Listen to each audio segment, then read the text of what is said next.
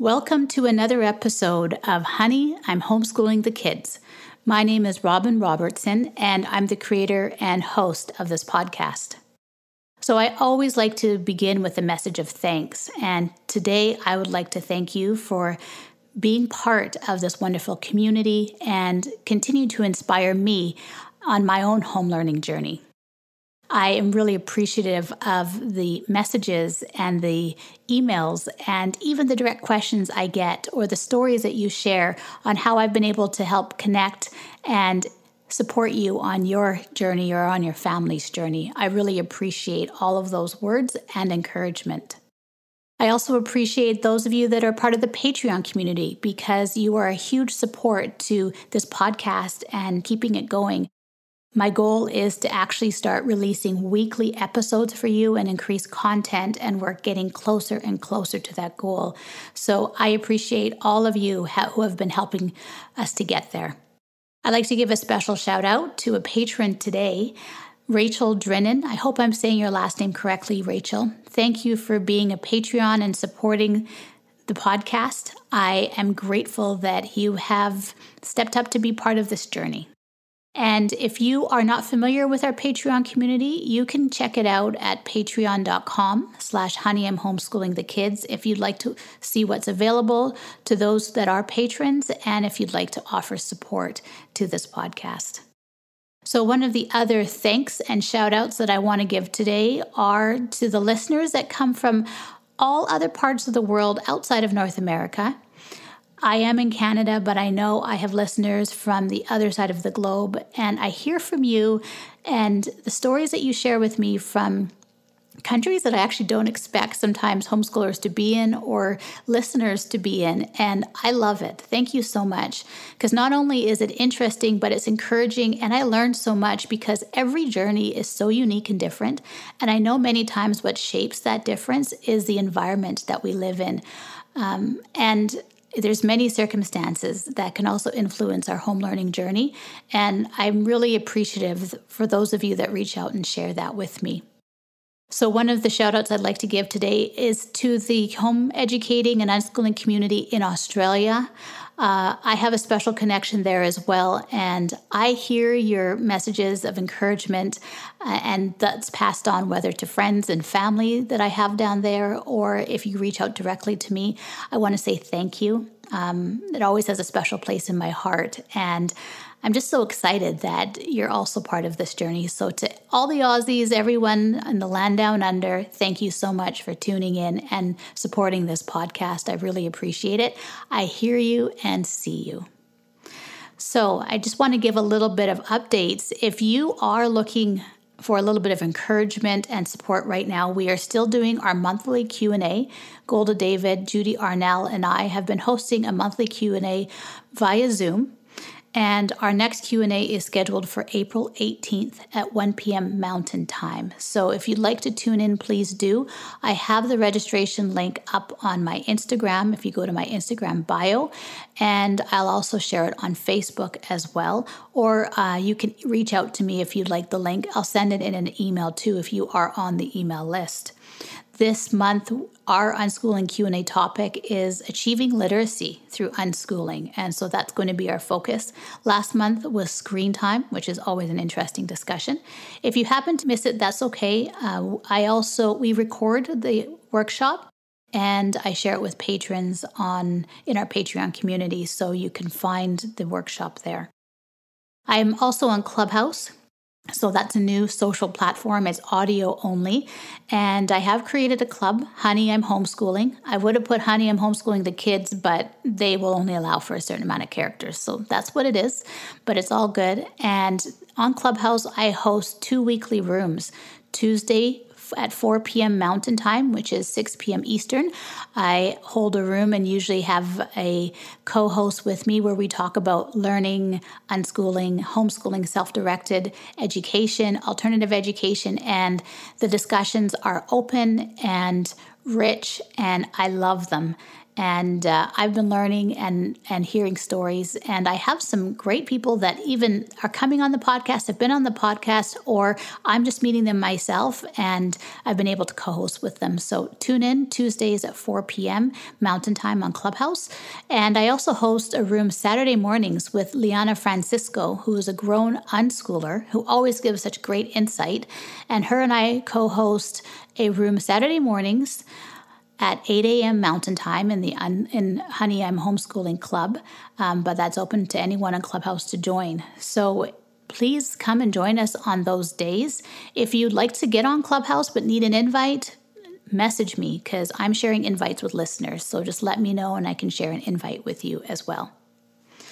So now to this episode. I'm actually really excited because this guest has been on Honey, I'm Homeschooling the Kids before, and I encourage you to go to the other episode if you want to hear a little bit more of their home learning journey, where previously we had a chance to dive deeper into that. And this episode, it's Carla Marie Williams is the guest today, and I love Carla Marie. She is so fantastic and says so much encouragement and insight, but just the confidence and the understanding is so clear with Carla Marie, and I know you'll get that as well. So Carla Marie is a speaker, she is a writer, she is a child advocate. She's also the president of Be Bold Publishing, and right now she has a new book out. She's on her virtual book tour, so I am ever so grateful that we get to be part of the book tour. Her new book is called Teens Unleashed, and she shares her personal experiences, family experiences, and experience of friends that have grown up unschooling. She has 6 kids. She's a mom to 6 unschoolers. They range in age from 18 to 12. And she shares her insights and their experiences on growing and supporting unschooled teens. And it's so valuable. I actually have the link in the show notes if you want to reach out and get the book. It is on Amazon, or if you want to connect with her on her website as well. All of that information is there. Go to CarlaMarieWilliams.com. It's her website too. But go to the show notes, click on that to connect with Carla Marie, and listen in on this episode where we talk about supporting our kids from young until grown adults, and the key factors that are so important in this self-directed learning journey for our kids, but also for us as parents. So enjoy this episode, and I can't wait to hear your feedback on how this inspired you. I have Carla Marie Williams joining me on the show today. Carla Marie, thank you so much for being a guest today, and welcome back. This is the second time you've been on Honey, I'm Homeschooling the Kids. Thank you so much for having me. I'm excited to be back. Oh, I'm excited to have you back and to chat again. So if you haven't already listened to the first episode with Carla Marie, I really encourage you to do so. And if this is your first introduction to Carla Marie, she is a speaker, writer, and global child advocate, and she's a mom to 6 unschoolers. She's also the president of Be Bold Publishing. And right now, she's currently on her virtual book tour celebrating her new book, Teens Unleashed, which is a book that offers real-life, hands-on experience and practical tips to help you support your teens and young adults. Welcome, Carla Marie. Thank you for having me. So I thought maybe for anyone that is new, that is just tuning in for the first time today, maybe could you tell a little bit about your personal journey into unschooling, how your family found yourself in this form of self-directed learning? Wow. Well, that would take us back over a decade. We were in our 12th year of learning at home. The first 3 years, we were very, very school at home, miserable, death by workbook. And we did not like it at all. I did not like it. Although I must say that early on, because I didn't enjoy traditional school and the structure of traditional school, I didn't expect my kids to either. So I thought it was normal that it was miserable and it was a necessary evil. Mm-hmm. I had no idea that learning could be enjoyable and that we could all enjoy this and go on this amazing journey together. So our first 3 years were very tumultuous. I mean, they read things, answered questions, lather, rinse, repeat. I mean, there was very little creativity and ingenuity and excitement when it surrounding learning. And I just felt like something's got to change. You know, I don't like this. When I decided to homeschool my children, I envisioned something that wasn't playing out. And it was frustrating for me. I didn't know how to get from where I was to where I wanted to be. And I was afraid. I didn't know anybody else that was doing it. And so I tried to stay very close to the letter of the law, and do exactly mimic what was happening in school and bring that home. Which is normal, which is, I think, what so many of us do, because that's what we know. So we stay within those safety lines because we're always worried, well, we don't want to mess things up by stepping over the line. Right. So we went from 0 children to 3 children to 3 more. So when we brought home the second sibling group of 3, I was like, if I am hating what I'm doing with 3, I cannot imagine what the end of my day will look like with 6. And I thought to myself, something's got to give. There's got to be a better way. And that's when I started investigating and reading. And, the funny thing is, when I first started reading, I thought these people have to be completely out of their mind to even consider such a thing. As like, unschooling or self-directed learning, you mean? Yeah, as unschooling, because first of all, the whole UN, the un on the beginning was a complete turn off, especially for my husband. He was like, un anything sounds unnatural. It's a good point, yes. And what's hilarious about it is that it's just the opposite, right? It's the most natural. Right. But, you know, in the beginning, I was skeptical, but when we first adopted our newest children, we didn't want to just shove information down their throat. We wanted to kind of mold and bond as a family of 8. And so we took time off from our regular, boring homeschooling that we were doing to just kind of relax and enjoy each other and get to know each other better. And what happened was exactly what I had been watching videos of and reading about, was that they started teaching themselves things and they started teaching each other things. And none of these things they were learning were on a checklist. They were out of order based on common rubric. It was completely delightful to watch. And it made it real to me. Right. So, you know, though it was about 6 months before we had decided to jump back into traditional homeschooling. And during that period of time, we were sold, like, we're never going back. This is the way to go. And now we have been unschooling for going on 9 years.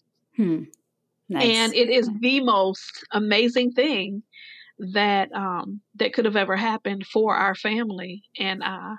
And so that's why I shouted from the rooftops that there is another way, and that there are, you know, there's so much joy in learning and exploring that people can have with their kids if they just get themselves and their mentality out of the way. Right, right. So, you know, when you said you took time off, did you decide, say, you know what, we're just going to take this month off and then get back to the drudgery of work? Did you just say, you know what, we're just going to take some time off and then we'll decide when we'll go back to regular, you know, school type learning? How did you frame that? Well, they came home around March of 2013. And so we were like, you know, we're just going to just end it here and we'll come back in the fall. So that was several months that we had to just chill out. And so it was kind of like a de-schooling on mistake. Right. Yeah. Which is, I think, that's a good way for it to be. Yeah. Yeah, exactly. And during that period is when our eyes were opened to what the possibilities actually were. And we have not gone back since. And I, you know, in 2020, we just launched, so to speak, our two oldest children. And the last 8 years of their learning was unschooling. And it has been an amazing journey. And I have 4 more at home that are rocking it and doing their thing and learning who they are and what they love. And so it's been a beautiful journey. That doesn't mean every day is roses, obviously. We have lazy days where we're completely, you know, not doing anything. Then there's days where they're like rocking it. And so there's a balance there. So I don't want to pretend like, oh, wow, we're skipping through lilies every day. Mm-hmm. No, we're not. Mm-hmm. Yeah. Yeah. And, you know, but it has been a beautiful, beautiful road. And I have zero regrets. That's good to hear on both sides. It's good to hear that it's not always, like you said, it's like, it's not always perfect and shining and starful, like sometimes can be portrayed, right? That there's, you know, there's some good days and tough days and you get through that. There's some great days. It's the journey, right? But that also you don't have any regrets on that. You are grateful for the journey and how it's really supported your family and each one of your kids. Absolutely. Yeah. So how old are your kids right now, can I ask? Wow. When I say it, it just solidifies how wild this ride has been. But they are 18, 17, almost 15, 14, 13, and almost 12. Wow. Okay. Oh, so you don't even have any little ones anymore. They're all in the preteen, teen, young adult stage now. Okay. All little at once. And now they're all... Yeah. Yeah. A house full of teens, and it can be chaotic, but it is also delightful seeing who they're becoming, the little, you know, the people that they are naturally through this process has been really neat to witness. Yeah. And it's great because you have the insight of all of those years from young to young adult, and you've been able to really be firsthand in being in that journey and being able now to relate those experiences, which I think comes to your book, your new book, mm-hmm. Teens Unleashed, which is kind of a follow-up or sequel to your previous one, isn't it? Absolutely. Homeschool Gone Wild kind of took you through, you know, the early teen years because I didn't have teenagers, you know, at that time. And I am very adamant about when I speak and when I write, it's about things that I have mastered and experienced myself. So I'm unwilling to put myself out there as an expert on something that I haven't experienced, something that I don't know for sure. Mm-hmm. And so I, in the back of Homeschool Gone Wild, which takes people, you know, through our journey from public school to traditional homeschooling into unschooling, how we did it, the mindset and the framework around how our days looked back then. And in the back of that book, I explained that I would be coming back in a couple years and sharing with them what our teen years and into adulthood looked like once I experienced that. Okay. And so now that I have 2, you know, kids that are launched into the world and, you know, making their way in the world, and 4 more teens that are finding, you know, their thing, I felt like, hey, now's the time to share how this has worked for us and how it can work for, you know, multiple families. Okay. So now's the time to share what was the shift? How did things really change and start to look very different from the earlier years? Or did you just gradually find yourself still, because I want to just say it, still being able to recognize and adjust and support kids individually? So have there been big changes as they've entered the teen years? Yes, there have been. And, you know, I have to watch myself from grieving what I enjoyed with those little wide-eyed, the world is my oyster years. There's 2 things. Okay. So I really, really, really, really loved just going on adventures and exposing them to things they had never seen or never heard. And, they were just little sponges, you know, mm-hmm. and that was fun. I enjoyed that. The flip side of that was it was chaotic, because no one really knew what direction they were going. So you're strewing and you're just firing into the dark and hoping something sticks with someone. And so it was very random. And, you know, moving forward into the teen years, it's not so random anymore, because most of my children, they have 1, 2, maybe 3 interests that are very strong and prominent. And so the strewing and the effort and the investment goes toward very specific things.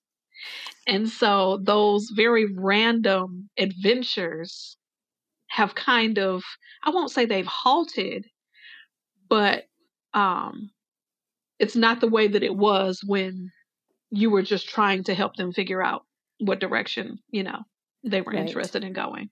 Right. And so I kind of grieve those younger years, because it was so much fun, and, you know, having 6 little feet and laughter and all that little stuff, that I enjoyed that.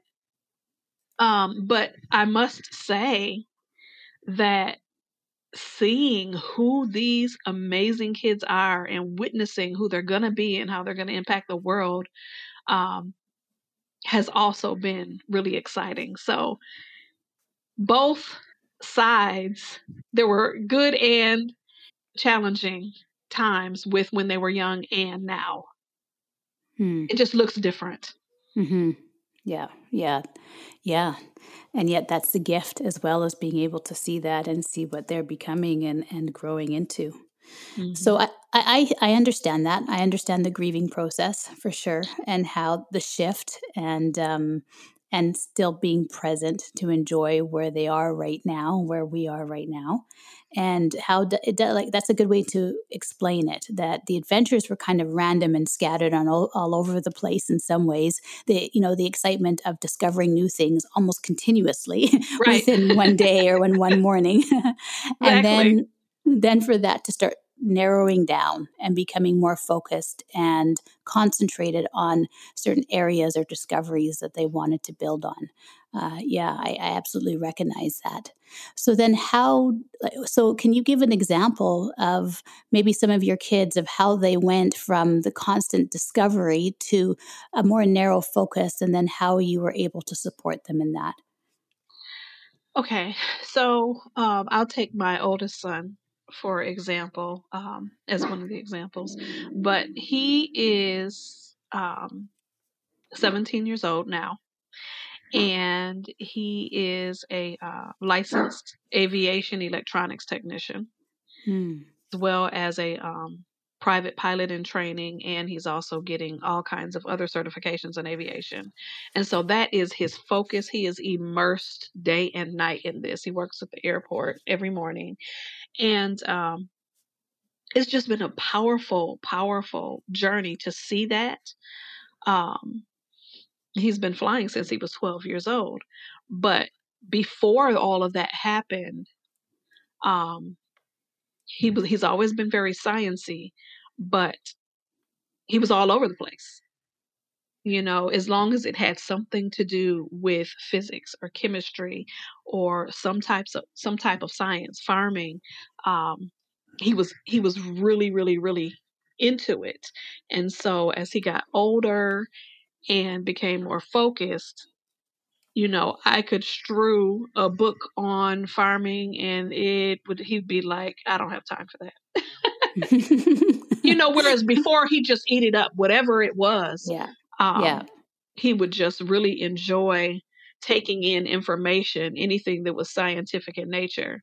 And now it's very, very, very specific and narrowed down, and he's working on his career. And so, you know, that's kind of the difference. I can give you so many examples with so many children, but one of my sons he's always liked science. He's kind of what I call him my closet learner. Mm-hmm. I have two younger sons, and they're both kind of closet learners, where they kind of go off by themselves and, you know, kind of master a body of knowledge and then come back and shock you with it.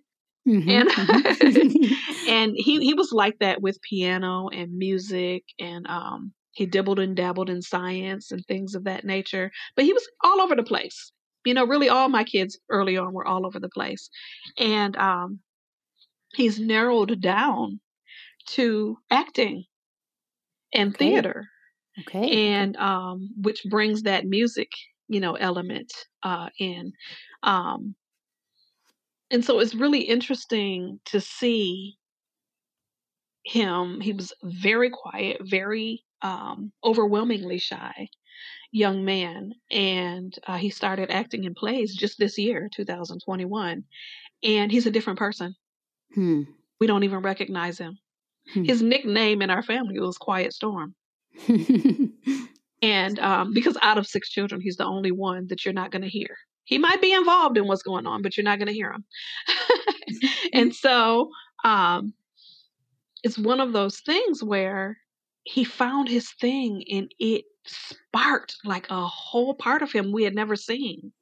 Right. The storm has begun. Yeah. Yes, absolutely. And he's still very much himself, but when he gets on stage, he's confident. A year ago, he would tell you himself, a year ago, he could never imagine standing in front of a group of people saying anything. And when he kept pushing and saying, I want to act. And we're kind of like, oh, okay.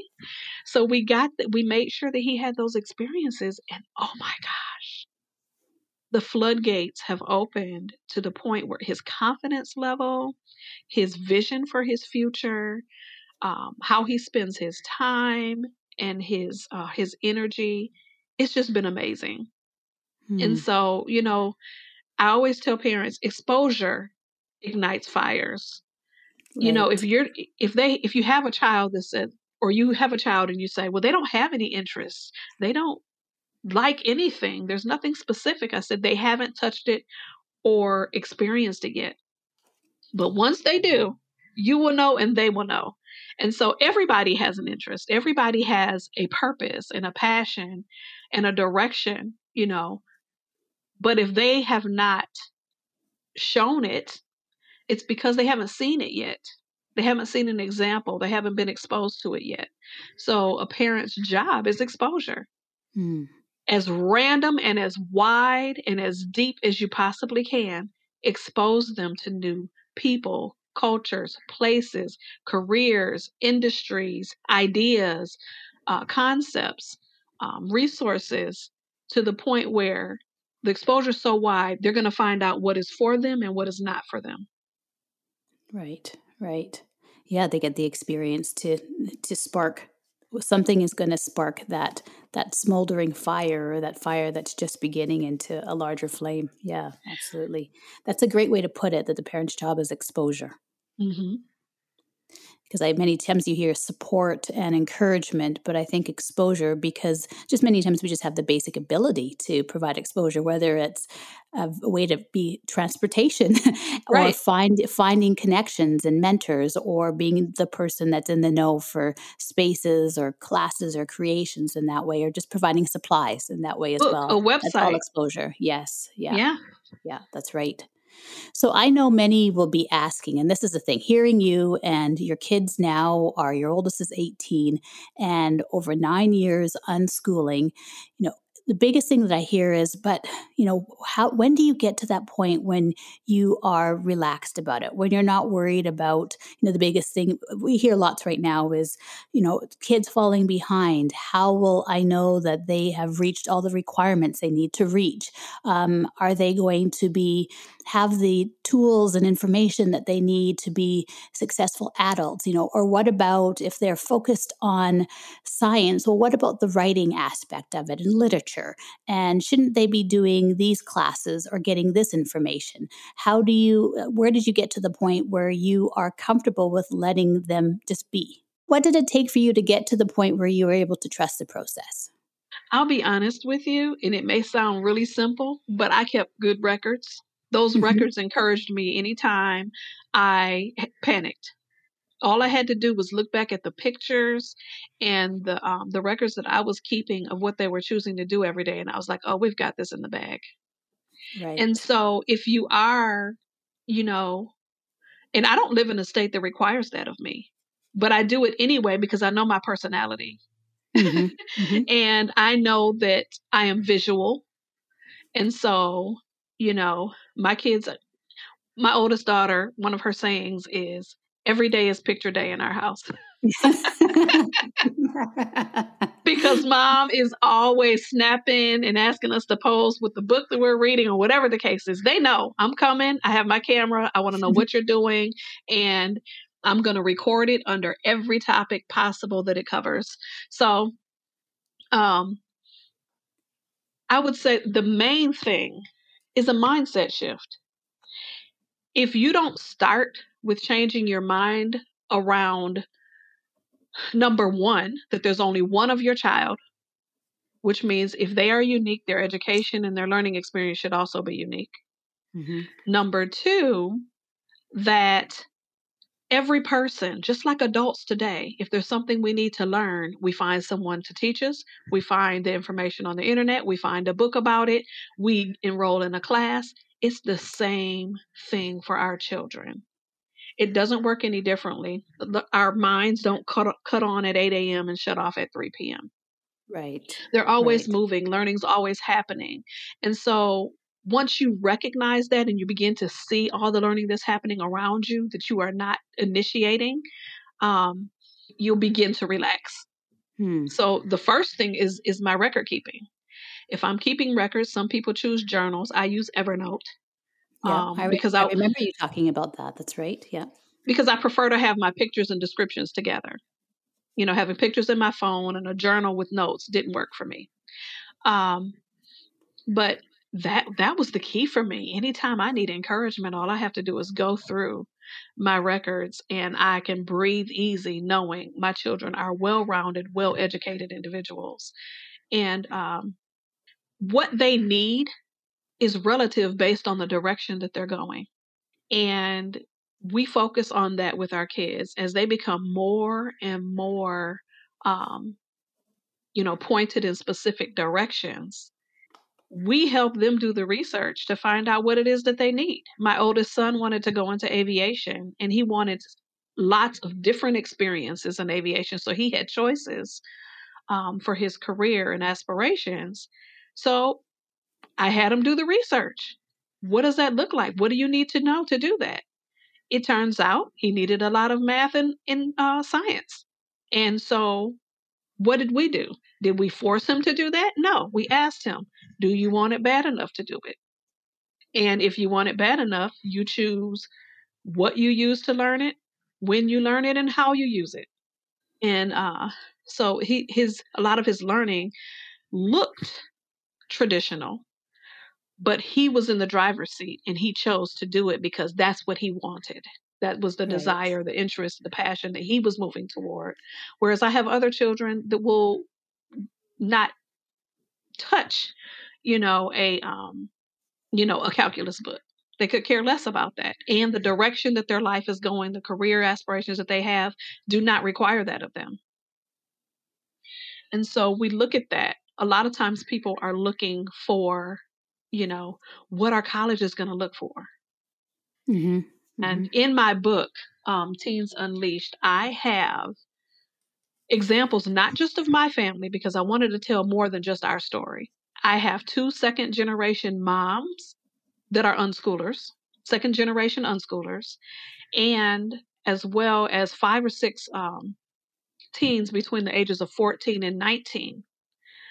And many of them in college or graduated from college, having been unschoolers and having presented their very,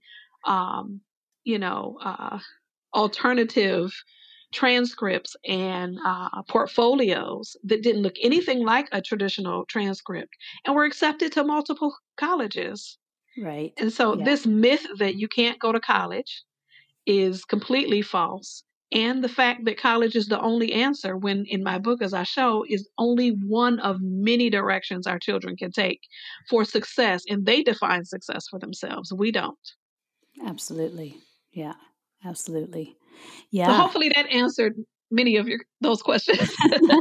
It did. It answered all of them, actually. So you talked about record keeping, documentation is what we hear sometimes, which is so powerful. I know for me, it's been a journal and photos on my phone, and then saving photos on like Dropbox, or I have a private Facebook page. I started with that, having a private Facebook page that was for where I live. It is fairly regulated, so I do have to show some documentation, and the school board that we have.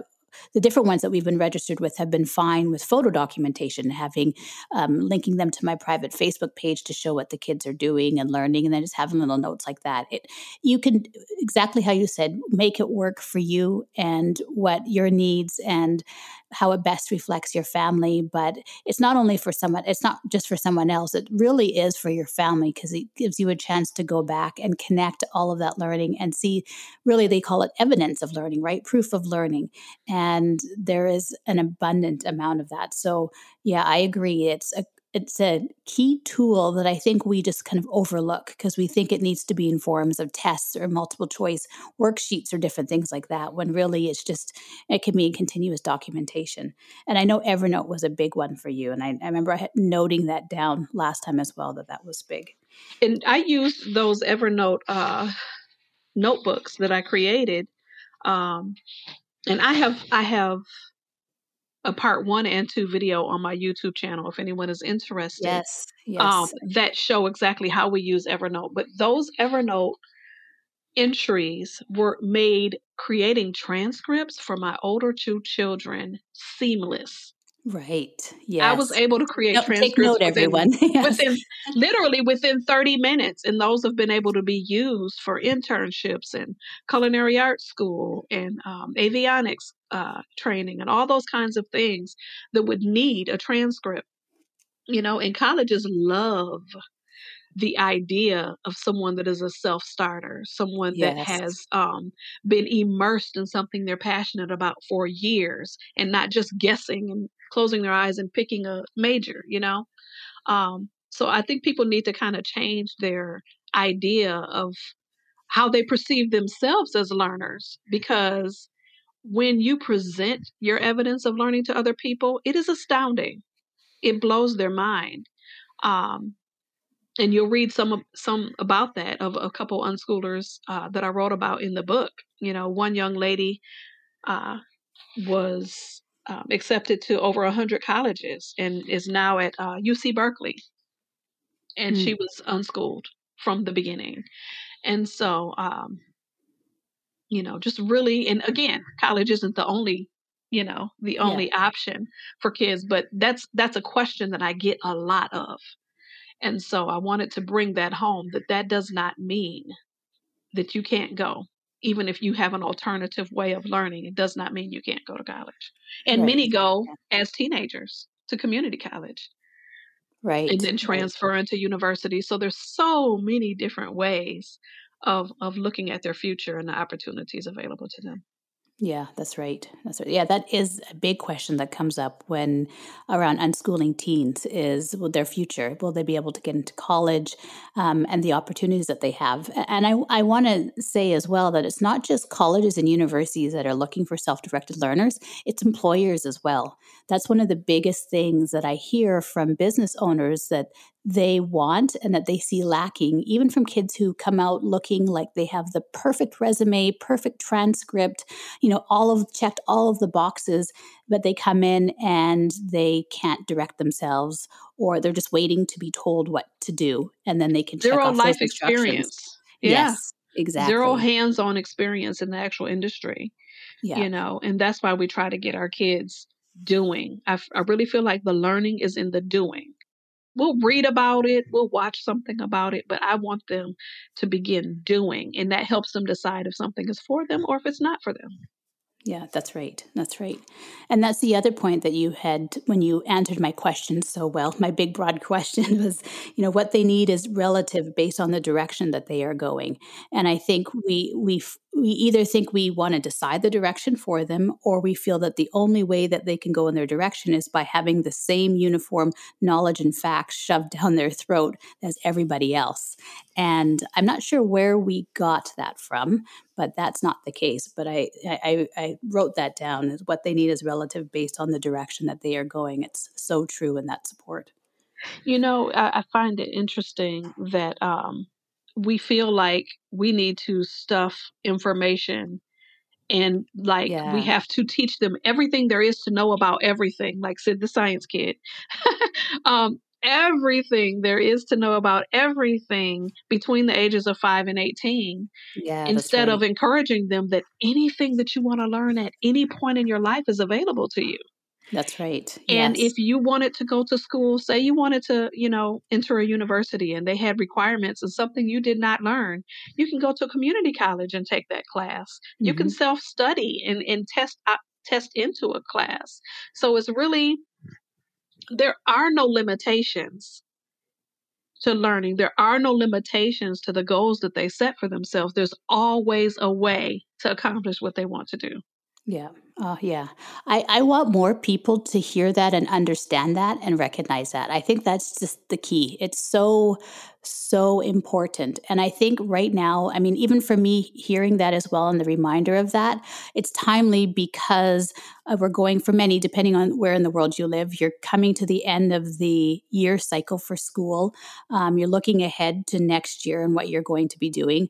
Where I live in particular, the province that I live in Canada, is they're looking at changing the curriculum. And so there's big upset right now going on with how they want to change it and what they're offering and how they want to do it.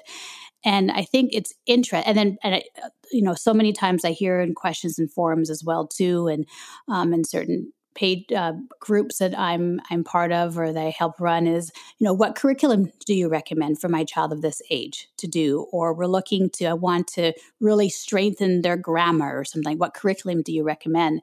And it's so interesting that we wait to be told one, and also we feel that can only happen through something that's already created, and then we then instruct it, we follow those instructions and then hand it down and give the instructions to our kids, or that the learning is only going to happen, it's going to really change with the curriculum that they've been given. And I think where's your own choice and recognition and understanding of knowledge and where you can get it from. Just because a curriculum says that this is going to happen in grade 3 doesn't mean that you can't impart that information and knowledge within your family at any other time, earlier or later, depending on your individual learning and individual child. So I think that's so key to remember and recognize. And I think that's the other thing about whenever I listen to you or, your Facebook page, your videos, and speaking with you, is that you really have a great confidence, but it's, your independence is really clear, and your own personal self-direction, I think, is really key. For your kids, right? Because you model that in your own life, and that is a huge part of their learning as well, is the self-direction that you show and model too. Well, thank you. That was a great compliment. Well, you're welcome. But it's important, right? That's a huge strength in all of that.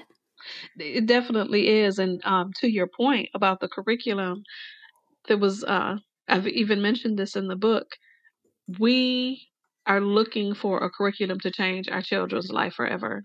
Mm-hmm. And the person that wrote that curriculum does not know your child. They do not know their God-given talents. They don't know who they're created to be. They don't know style, or, it's just, you can't cater something that someone else created to your child and think that it is just going to be the end all be all and change your homeschool forever. It just won't. The only thing that works, and I'm cocky enough to say this, the only thing that works is paying attention to your individual child's needs in the moment and change as their needs change. Yes. So does that mean you have to unschool? No. But you can do that even as a homeschooler and recognize when things ebb and flow and when your child is growing and maturing and needing something different.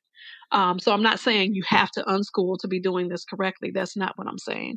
I'm saying that you have to tune in to who your child is in order to give them a unique perspective and a unique learning experience. And you can do that in multiple ways. Unschooling just gives you a whole lot more freedom.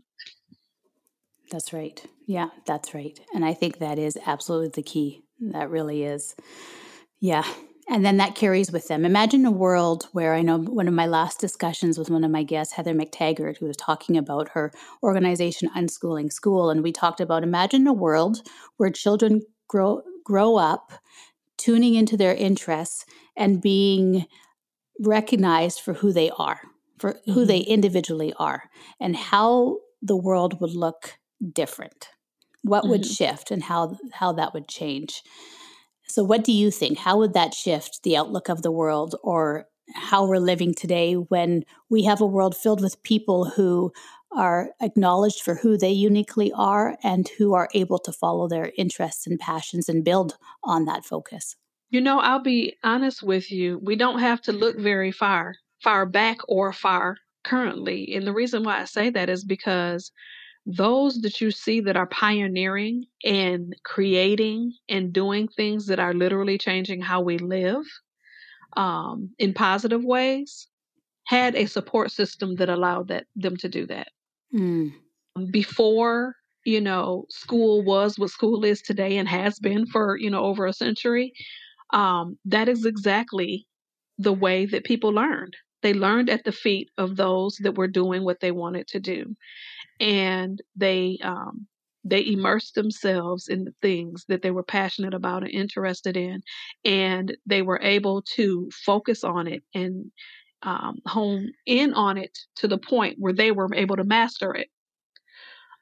It wasn't until we started having a checklist, you know, the industrial age, where we needed robots and, you know, we kind of needed worker bees.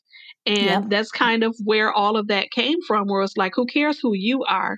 The greater good needs your body and your hands to carry out these, you know, these skills, whether this is your purpose or not. And but before that, we can see some of the greatest things at the turn of the century that were created that we still use today. You know what I mean? You think about the car, you think about all of these things, and then you come to present day and you think about the cell phone, you think about technology. No matter what you think about the people that created these things, these people had a network of family and friends and colleagues that supported their ability to think outside the box. Yes. Do things that were not quite, you know, status quo. Okay, I don't want to finish college because I have an idea that will change the world, right? And I then actually change the world every day. And exactly, I want to play on my computer instead. It's like, okay, we'll find allowance for that. Yeah, exactly. And so, you know, those are the people that make a really, really great impact. And that doesn't mean that we don't all have, you know, our purpose and our impact to make on the world. But if you look at some of the major accomplishments, you'll see that that is exactly what they were granted, was the freedom to think outside the box and use their time and their creativity in a way that that immersed them in a world and brought forward, you know, something amazing. That's absolutely it. That's right. We kind of get caught up in the other things and forget that that's where, you know, so many came from, and the importance of doing and repeating that for our own kids and our own generation. That's exactly it. The ones who are able to live and think outside of the box, be respected for that. So then they were able to have a different viewpoint and then create from there. And that's been the gift for all of us, for all of society. It's so true. So absolutely true. Yeah. So do you see right now more shifts happening in that direction? I mean, with COVID right now and complete shifts in society and changes with how people, the workplace and even school for many, some still are not back to school. And for those that are, there's been big changes in the classroom and how, you know, how you have to be and conduct yourself, or, you know, and so schools are slowly starting to see that the need to shift, and more online programs are happening and available. But what do you see a big change happening quickly, or like what do you think or hope for the future in that? I think we have a barge to turn in the ocean, meaning it's. I don't think it's not an easy task. Exactly, I think that we have a 100-ton. I think that it is it will have to be a massive collective shift, and I think that's happening because of the virus. Mm-hmm. But it's happening slowly because it's hard to change something that has been happening for so long and not have a backup plan immediately waiting, right? It wasn't like, oh, okay, plan for 2020. This is when this is going to happen. We were shocked by it, the whole world. And so not having a backup plan kind of causes you to still go with what you kind of works until you can do something different. But I think it's a great shift. Just last night, I did a session for a group of parents in Central Mexico that are interested in interest-led learning. Parents that never thought they would homeschool, are not happy with the basics of school at home and want to do something different, but just had fears and questions and concerns. And so once I got, understood the government laws and things of that nature that they're working with, I was able to kind of help them see how this can work for them too. And so, and I have people in, other countries, I have people in Zimbabwe that I'm working with. So I think that globally there's going to be a shift with parents and their thinking. And because of that, the schools and the administrations and the government is going to have to rethink if they want parents to consider programs that are offered publicly. Yeah. Yeah. That's where the push has got to happen. Yes. Parents are going to cause that shift by making the decisions for their children that they feel are best. And a lot of parents have been able to see over the last year, this is not working. This is not the way to do this. Whereas for so long, out of sight, out of mind, our kids are gone all day. We don't really know the nuances of how, the school system works. And we just assume, especially for a kid that's getting good grades, checking all the boxes, that everything's going well. Yeah. We just assume that they're learning and they've got it all on track because they got a 90% or they made sure they always have their homework done and therefore they got a good mark. But is that always really the case? Yeah. I talk about that in the book as well, how the illusion of mastery. Right. Yes, and that's a big thing in the homeschool community. I teach to mastery. I used to say it myself. And then I thought to myself, is that really mastery if my kid knows everything that was in that textbook in order to take a test? Right. Mastery really is being able to walk out information, not just regurgitate it, but walk it out, understand it, apply it to life. And so I encourage my kids to master what they're really, really, really good at. If they have challenges in areas, of course, work on those as well. But you want to master who you are, not everything. Yeah, that's right. That's right. And it goes back to that, remember 10,000 hours? I think it was Malcolm Gladwell talked about in that one book or, becoming a master expert. He was talking about, that's when you dive and you spend about 10,000 hours in that focused area. And the beauty is that, thinking of your kids, for example, some start those 10,000 hours when they're 30 years old or, maybe when they're 21, but many unschoolers get to start it from when they're 10 or when they're 6, when they're, 11 years old.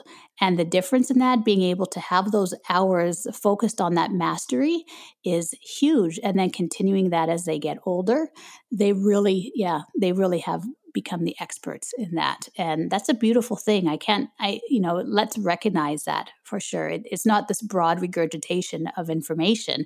It's the true mastery that's important. I think that's a huge thing. And what you said, the illusion of mastery is key. Yeah. And I think that's what a lot of parents are beginning to see, especially as their kids have come home and started to really ask questions or, see how things have been going in their days or school, the mastery is not there. And also for the teachers and staff, it's hard to get mastery when you have 30 kids, a strict time schedule, and, certain things that you have to get through before the end of the year, or a test that, everyone's measured on, that they have to have a certain percentage of passing or excellence on. And when that becomes a goal, the mastery fades away. Yes, absolutely. And, there's something to be said about learning what you need to learn when you need to learn it. It becomes more meaningful when you can apply it to something that you're working toward. So we keep workbooks around the house. We don't require it. But if my children are working on a project or they ask a question or whatever the case is, then you have to, I'll pull out a workbook and show them how to do that. And they see how it applies to their life. One example that I will say that we had recently, and I love rabbit trails. I love the opportunity to dive in when my kids ask something and no telling where it's going to lead. But we were in a store, and at the store, they had a sign that said 10 pieces of candy for $1. And my kids was like, oh, so they grab a bag and they start picking out candies. And then I kind of stopped them and I said, guys, when I was younger and my mother would take me to the penny candy store, I got 100 pieces of candy for $1.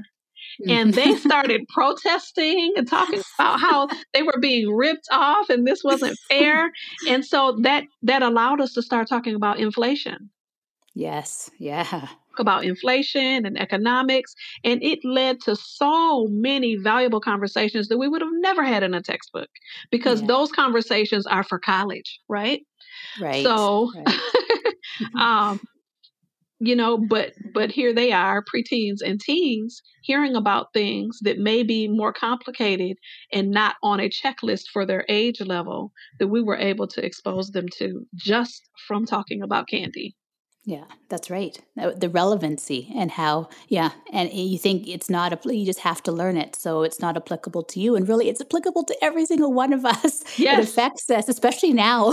Exactly. It's huge. And it's interesting too, because I think of, one of the common concerns is that they say kids aren't taught about money and finance and budgeting in school. And it's like, okay, I think that's definitely overlooked. There's so many opportunities in our daily life to incorporate that into our conversations. But the concept of, like you said, inflation, which some would say is a higher level concept, but it's pertinent to all of those areas, to financial literacy, to money, to budget, and how our society functions and works, and how it affects us daily and our family daily. Yeah, I think that's a great example, a very strong example. Absolutely. And how it happens naturally. It happened that way in their everyday living and life. It does. Yeah. And it's beautiful. It's so meaningful, It is. It really is. So I also want to be mindful of our time today. We're both chatting on Friday, and it's an Easter Friday here. And I know you have your family to attend to, but there's a few things I want to make sure that we have too. So your book, if we want to get your book, if we want to connect with you, please, I don't want to forget that. Please tell us how we can do that. I'm going to put that in the show notes, and it's something that I don't want to be missed, because I always love the value you give and your perspective and what you share to the community. So how can we get Teens Unleashed? Where can we find you and connect with you? Okay. Well, first, I'll give you all of my social media. You can follow me on Instagram, Facebook, and YouTube under Carla, K-A-R-L-A, and The Sensational Six. And through those avenues, you'll see how we do what we do and the projects that we're working on and things of that nature, even when certain books are launched. And I'll talk about my books on those outlets as well. My website is CarlaMarieWilliams.com. They can access all of my books, and we have interest-led learning boot camps, self-publishing boot camps, and other things, and they can just learn about all the things that I do. But Teens Unleashed This book and all the rest of my books can be found on Amazon under Carla Marie Williams as well. Okay, perfect. And I'm going to add all of that in the show notes too. So if you're listening and you want to just an easy way, just go to the show notes and click on those links and it will take you there as well. So I would like to know, what would you like to leave listeners that maybe we haven't talked about yet, but you feel is really important, or we have and you feel that, we need to say it again or elaborate more from your book that we can take into our own lives with our teens and young adults in learning, self-directed learning? I would say two things.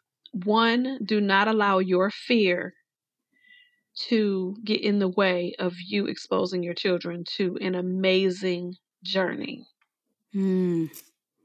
Yes. Sometimes yes. It's, we have that's these a diamond. Yes. Yeah. We have these excuses like my child needs more structure, or we could never do that, or my child will play video games all day if I let them choose what they wanted to do. When really the truth is that our fear is getting in the way of what could possibly be a game changer for our child.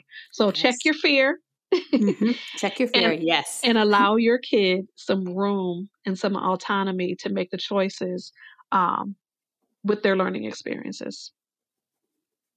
And then number two, I would say that trust your child.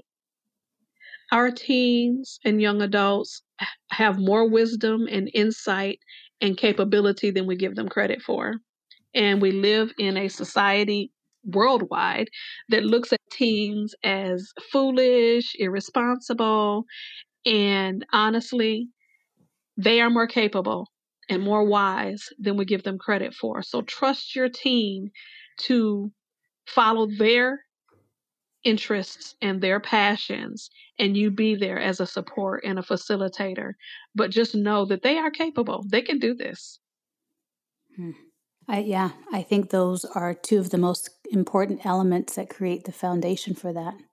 Thank you, Carla Marie. I appreciate you coming on the show, and I know everyone listening will walk away from this episode feeling inspired and with having a great amount of knowledge that was shared. So for their own personal journey. Thank you so much.